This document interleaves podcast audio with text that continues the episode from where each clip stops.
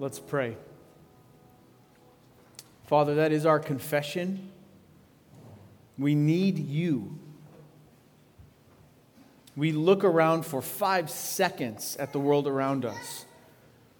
And we see and we hear and we, we taste and we feel the, the weight of brokenness. We know it in our own hearts and in the corruption sometimes of our own thinking. And so we cry out to you together that we need you. And we ask you, Spirit of God, do what we cannot do in transforming these hearts, in opening the blindness of our eyes and speaking to us through your word, which is food for us. Bring life where there is death.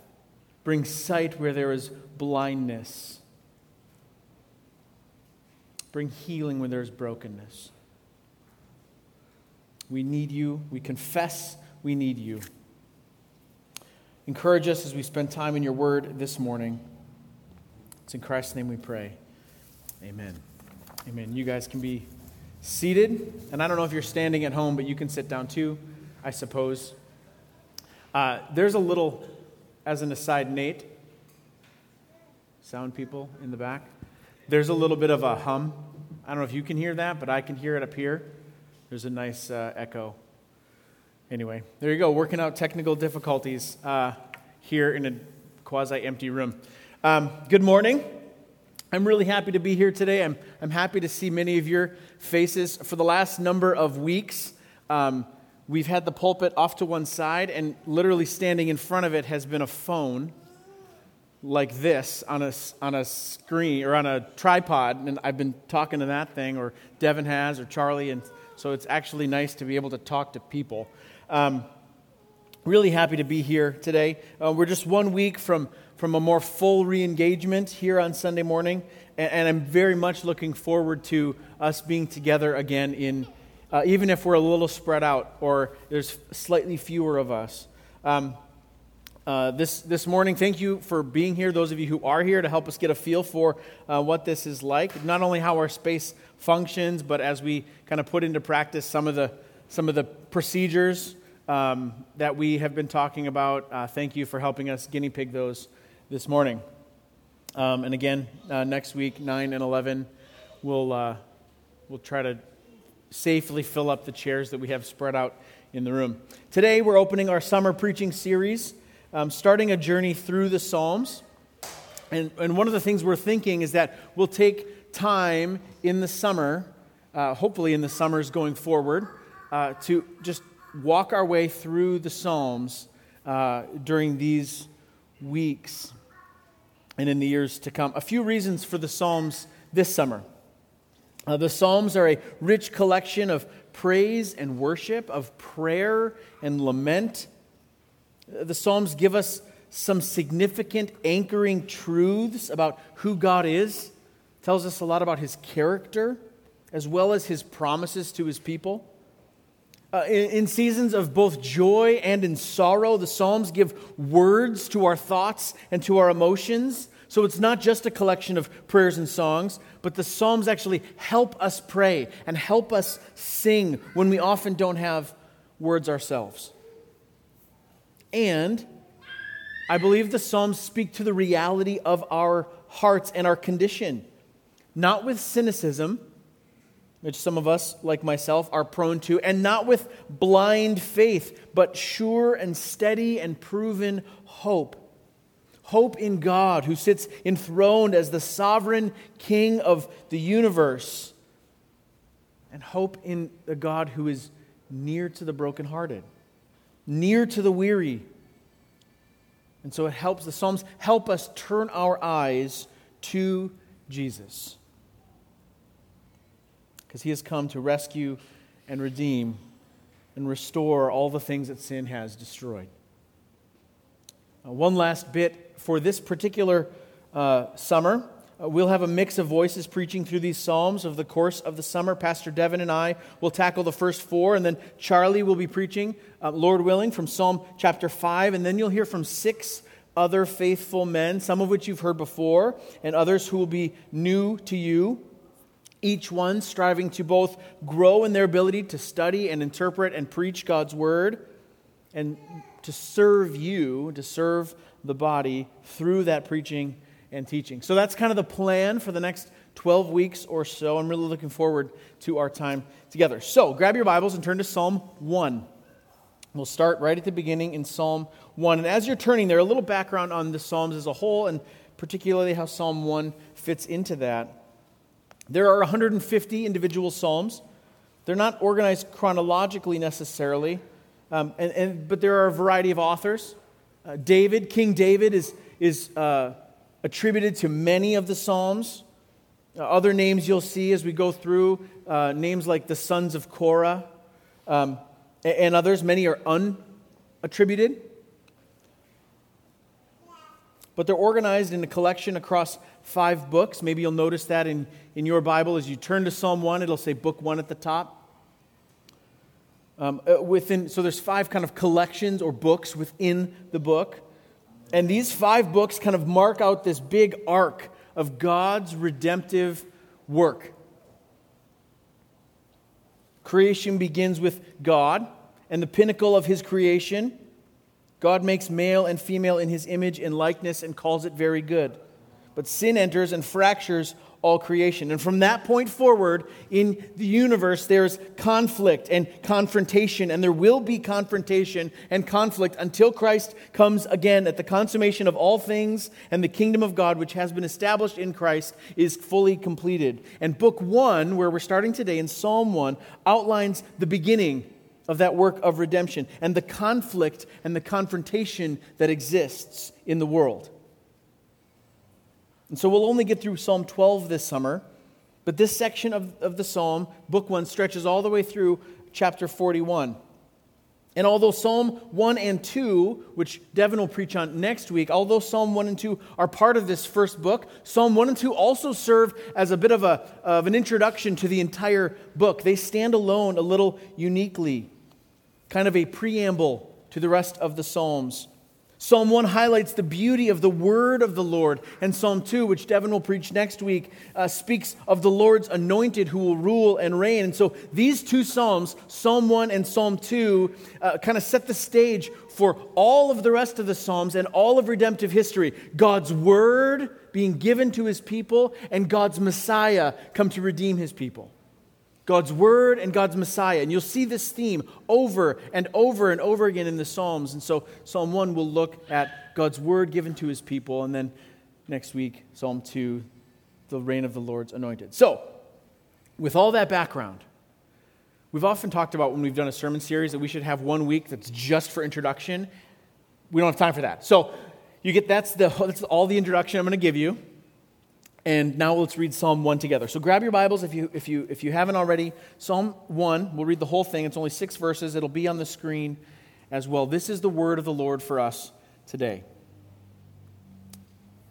Blessed is the man who walks not in the counsel of the wicked, nor stands in the way of sinners, nor sits sits in the seat of scoffers, but his delight is in the law of the Lord, and on his law he meditates day and night.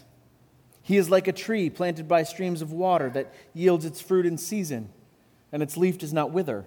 In all that he does, he prospers. The wicked are not so, but are like chaff that the wind drives away. Therefore, the wicked will not stand in the judgment, nor sinners in the congregation of the righteous. For the Lord knows the way of the righteous, but the way of the wicked will perish. This is the word of the Lord. By the Holy Spirit, may it accomplish the purpose for which it was given. Amen. Now, at first reading, it's clear, I think it's clear, that we see contrasting ideas and contrasting language here, right? We see a lot of this and that. The righteous and the wicked, the flourishing tree and the wasted chaff, the one who is blessed and the one who in the end perishes. This psalm is set up as a series of contrasting statements. There is prospering and there is perishing.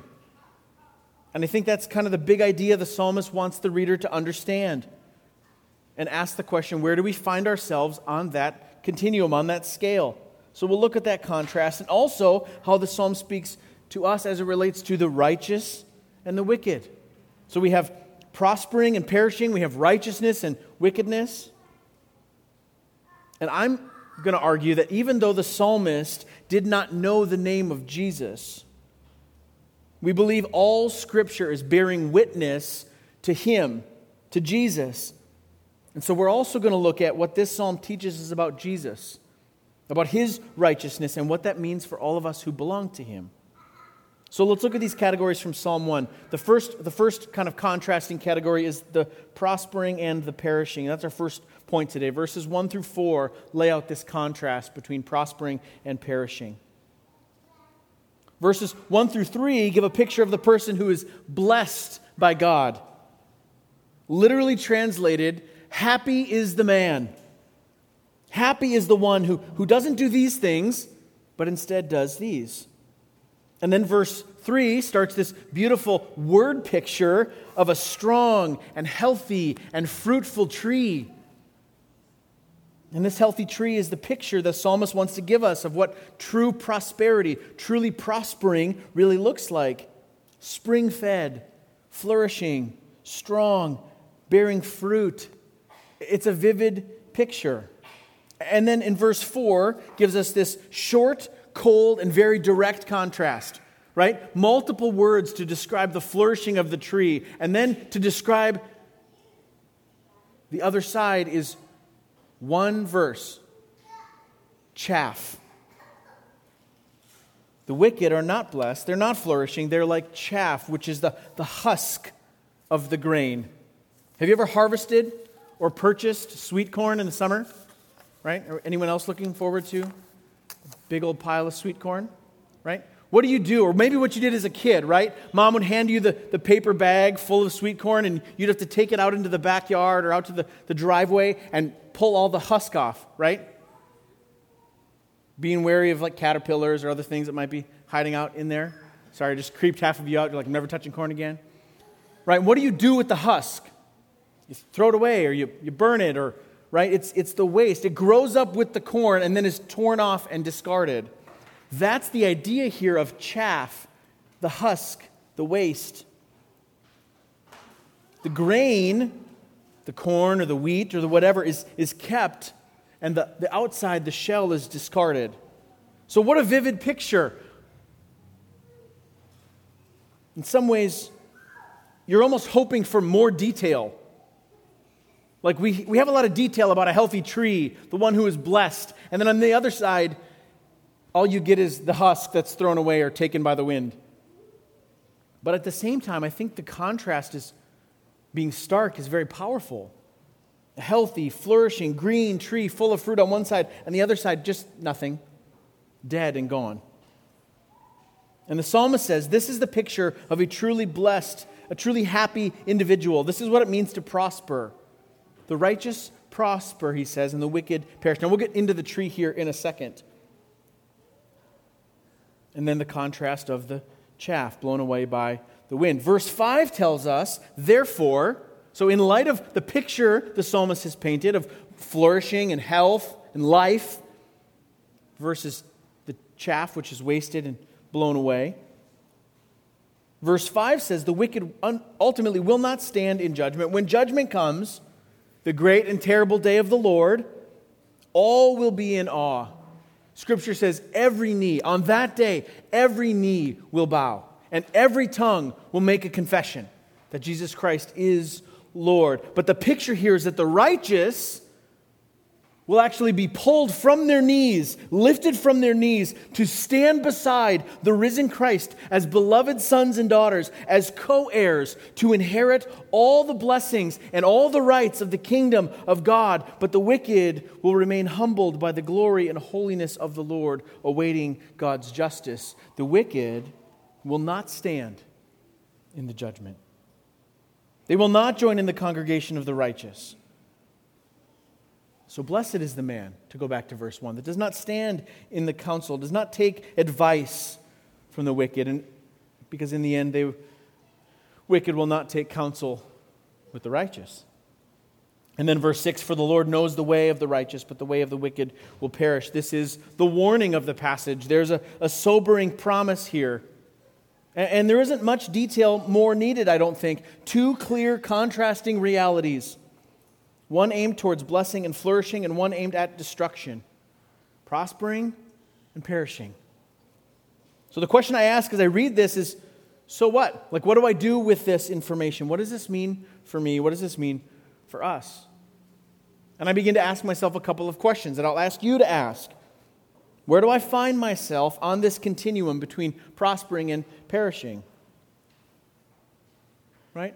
How often do I look at my life around me in view of God's righteousness, in view of what's going on in my, and how much do my circumstances dictate, do I feel blessed?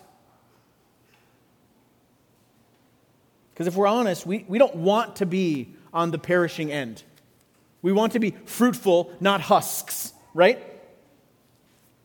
So how do we get and aim ourselves into the prospering, flourishing camp?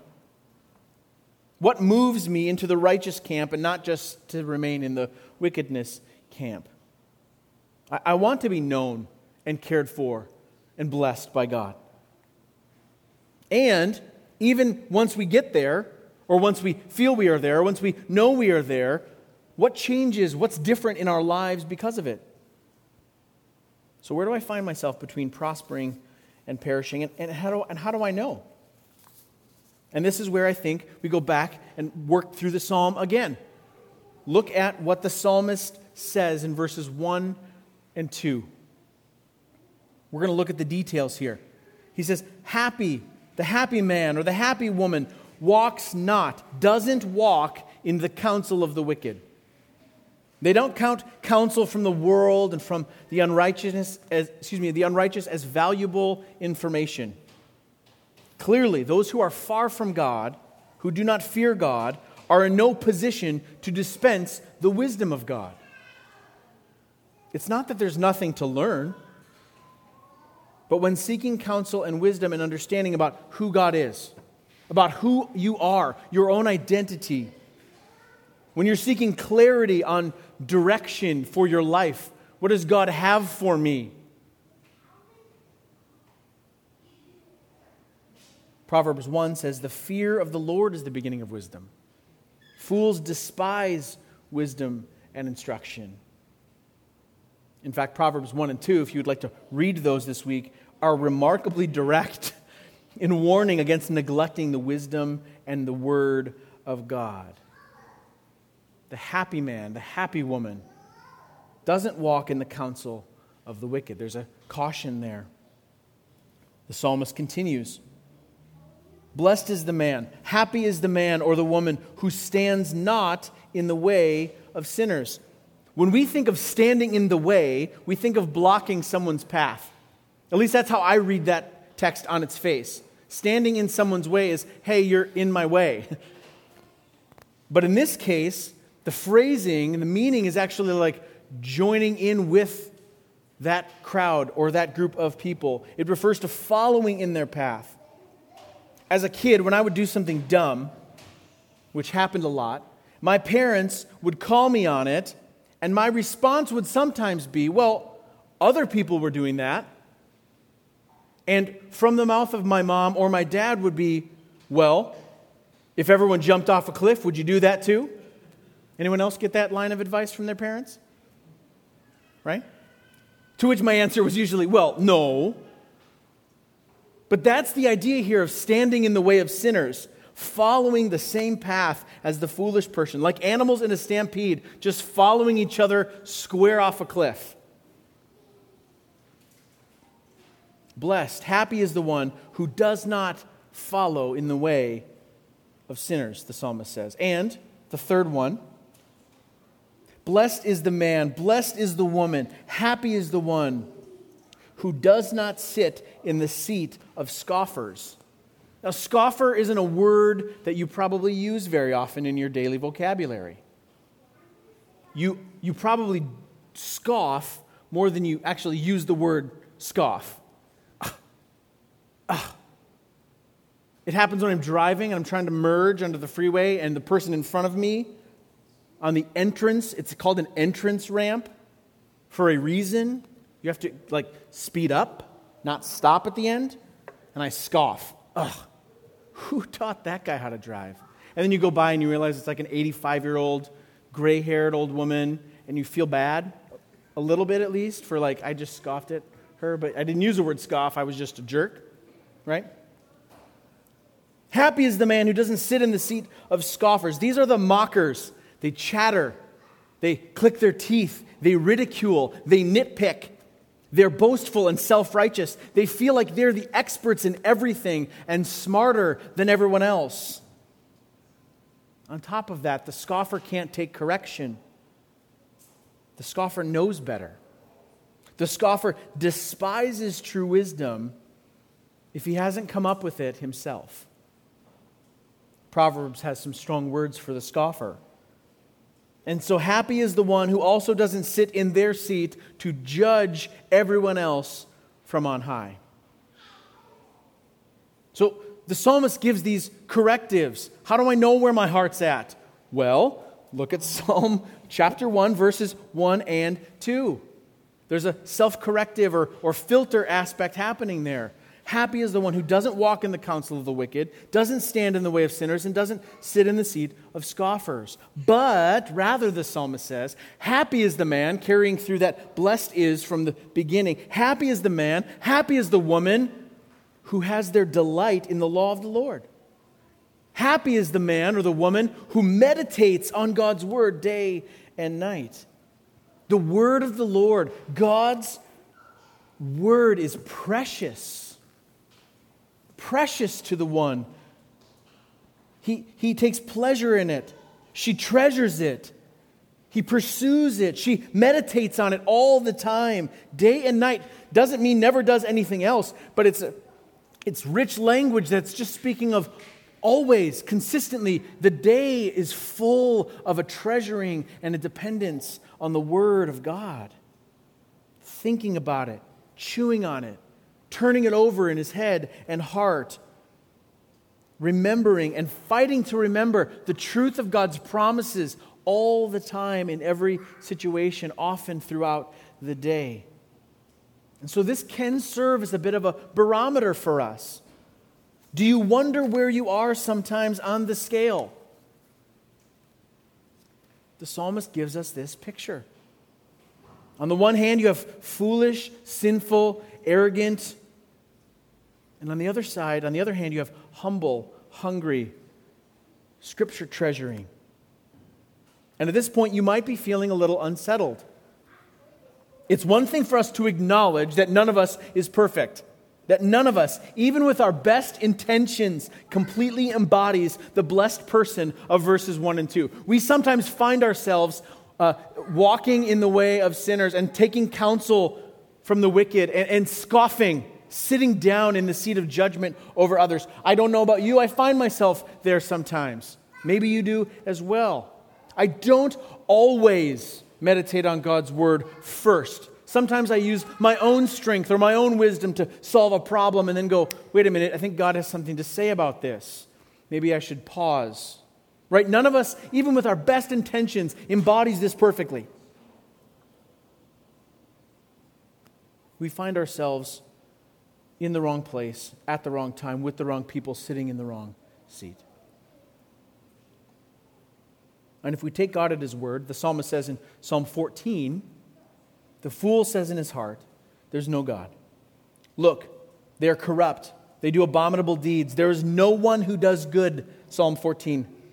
The Lord looks down from heaven on the children of man to see if there are any who understand, any who seek after God.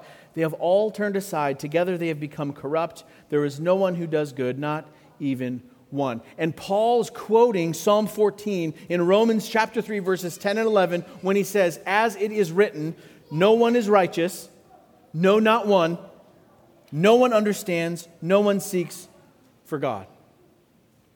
So we can't put the scale of morality out in front of us and weigh our delight and our meditation against our walking, standing, and sitting with the wicked, with sinners, and with scoffers, and hope that the good outweighs the bad.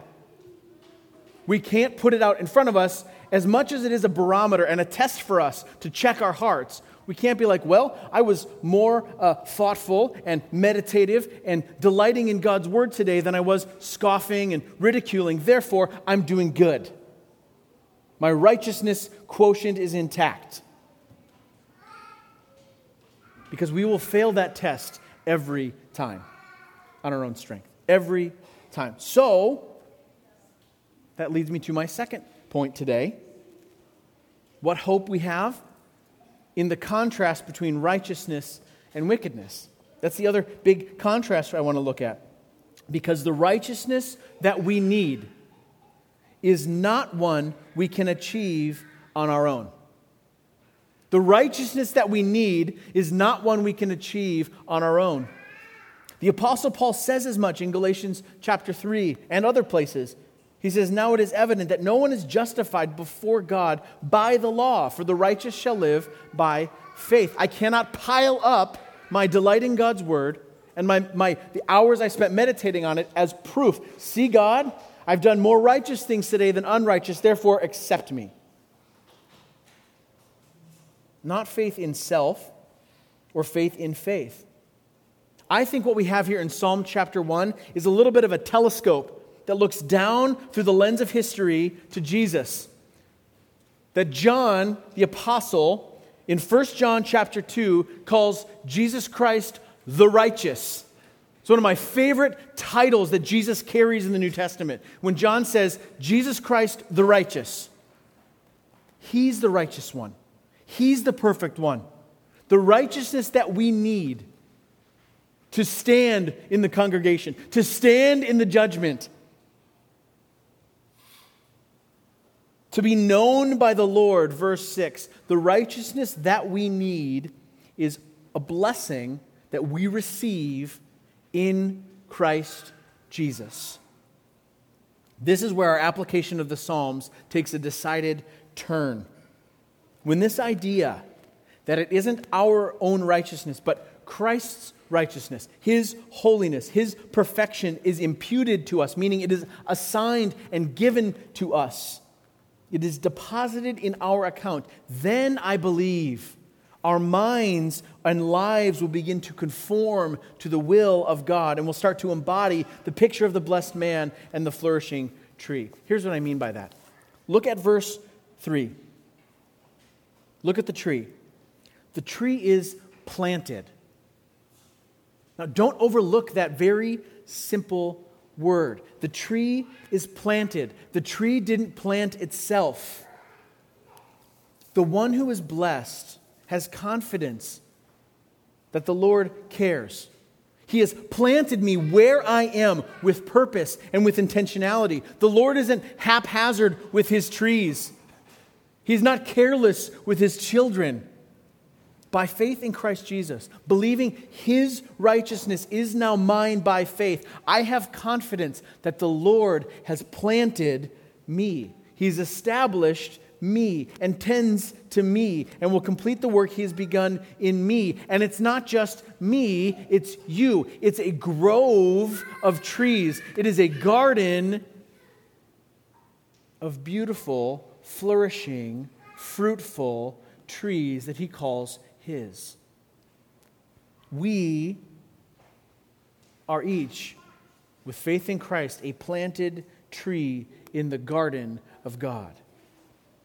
And notice the intentionality of where He plants this tree. This tree's leaves don't wilt. Not because it's a pine tree, it's coniferous, by the way. Not because it's coniferous. I know my arborology, that's not a word, right? Is that a word? I don't know. Coniferous, right? Not because it's an evergreen.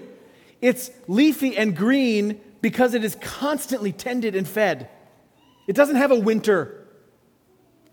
The leaves don't wilt because it is constantly being kept and tended. It bears its fruit in season. It's never bare because it is planted near the stream.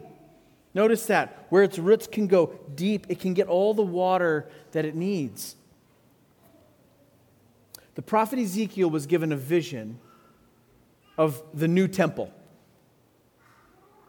While the people of God were in exile, God spoke to Ezekiel, and starting in chapter forty, God lays out in great detail the picture of the temple, right down to the square footage and the accessories and the furniture. And out of the back of the temple, there's a, a doorway, and it leads to a garden with a river that flows from the sanctuary. So Ezekiel's not just getting a picture of an earthly temple. I think he's seeing something beyond, because a river flows from the sanctuary of the temple.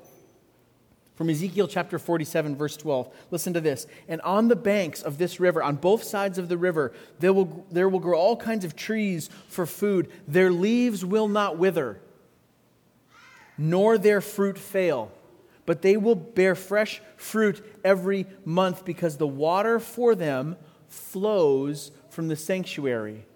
Their fruit will be for food, and their leaves for healing. This is not a vision just of a rebuilt temple. I think a foreshadowing of the New Jerusalem and the kingdom to come. And the Apostle John was given a prophetic vision that we have in the book of Revelation, the final book we have in the Bible. Listen to how John describes what he saw in the city of God come down at the end of all time. Revelation chapter twenty-two.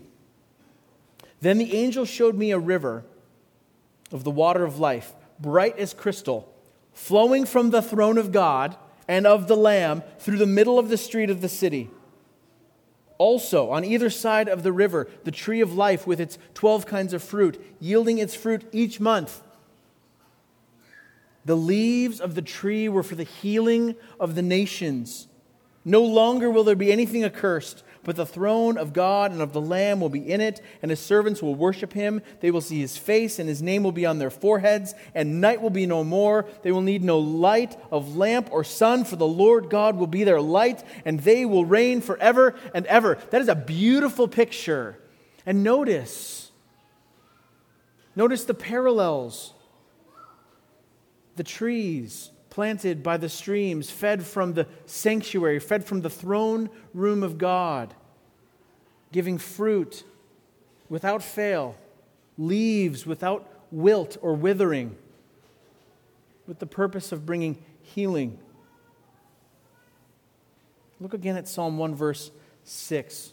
Psalmist says, "The Lord knows the way of the righteous, but the way of the wicked will perish." He knows them. He knows them. There's echoes of John ten in this language. When Jesus is speaking, He says, "I am the good shepherd. My sheep know me. I know my sheep, and my sheep know me. They know my voice." He knows us. He knows you. Do you know that? That God, who is great and majestic and sovereign over all creation, knows not only every hair on your head, but every care and every hurt and every joy and every sorrow. This is an intimacy that He shares with His own, but not with those who do not know Him. And so, yes, there is a warning here, but, but if you'll let me, can I challenge you to fight despair, to fight sin with delight? I think that when we can grasp the reality of what it means that, that Jesus takes our sin, or Jesus takes our garbage, He takes all our unrighteousness, and it is nailed to the cross. And when our minds and our hearts are freshly captivated by this grace given to us, that He takes all of it, I think then our lives actually begin to conform to God's will for us. It's when we recognize this grace that's been given to us that our hearts begin to desire His word more than other things. His word fills our mind, and we meditate and think on it and apply it more, not out of sheer willpower, but we are we are wooed, we are drawn, we are called by the grace of God that is poured out so lavishly on us in Christ Jesus. And His word then becomes a blessing instead of a burden. It's refreshing for our souls, not a list of things and deeds we can never fully keep. And I believe, brothers and sisters, we will see the fruit of the Spirit in our lives. That this prosperity that's spoken of here what it actually looks like. Not that life won't be hard, not that there won't be trials and temptations and seasons of drought and facing death, but that we will, by the Spirit of God, bear the fruit of the Spirit. Not necessarily full bank accounts and easy living. We will bear this kind of fruit: love, joy, peace, patience, kindness, goodness, gentleness, self-control. That when we bear those things in our lives, not manufacture them, when we bear them by a work of the Spirit, then we begin to show off in our lives the work of God. That's what I think prosperity looks like in this context. And that there is for the people of God a steady and sure stream of God's goodness. God's promise for us that will sustain us and will grow us in every season. This is your inheritance in Christ Jesus. This is the promise for you in Christ Jesus. A righteousness that is not your own, and a promise of the sure working of the Spirit to bring about this kind of fruit in your lives. And as Revelation twenty-two shows us, that the trees that the Lord has established, this grove, if you will, that He's planted, it will bear fruit. The gates of hell will not stand against God's purposes through His church. As failing and faltering as it may seem, God will accomplish His purposes. The leaves of God's gr- trees in His grove will never wither. And, as Revelation twenty-two says, therefore, the healing of the nations. We don't have time to get into that and how that promise attaches to the promise to Abraham, the covenant with Abraham in the beginning, that God would bless him to be a blessing to the nations. This is a direct connection to that. We don't have time to get into that. But the fruit and the healing and the life that comes out of this grove is a direct expression of God's love to call the nations to healing, to repentance, and to life. In Christ Jesus, you are established, you are planted. And through Christ Jesus, there is a promise to flourish in fruitfulness in you. You are known by God, and He delights in you. And you are being nourished by God's Word as your heart and mind both delight in its riches, and as the Spirit increases your understanding as you meditate on it. This is what it means to be blessed. Not power or, or platform, not possessions or comfort or safety, but planted, delighting and drinking deeply from the streams of God's Word, humbled by the grace of God to us in Christ Jesus, and hidden and secure in His righteousness, His perfection that is now ours. Would you pray with me? Father, we, we thank You for Your mercy on display in Christ Jesus. It is easy, as we look around at the world around us, to just be overwhelmed. How often we cry out in our own lives, in the world around us, how long, O Lord? The burdens often seem too great. Our own weakness seems too great. And yet there's a surety of Your promise here.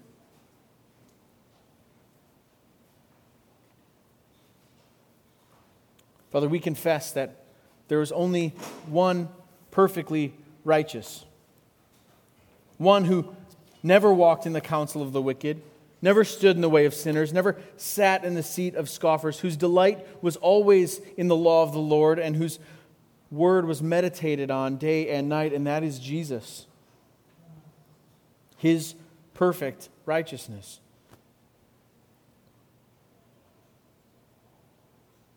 Thank You that in Your divine wisdom You have given us Christ's righteousness as he has taken on our sin, that he condemned it on the cross, and that he rose again from the grave, that we who were slaves to sin are no longer slaves to sin. In fact, death itself is turned upside down.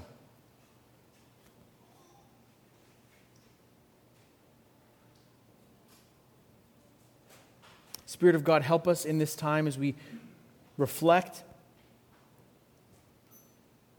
to see with fresh eyes the areas of brokenness and sin in our own lives that need confession and need healing.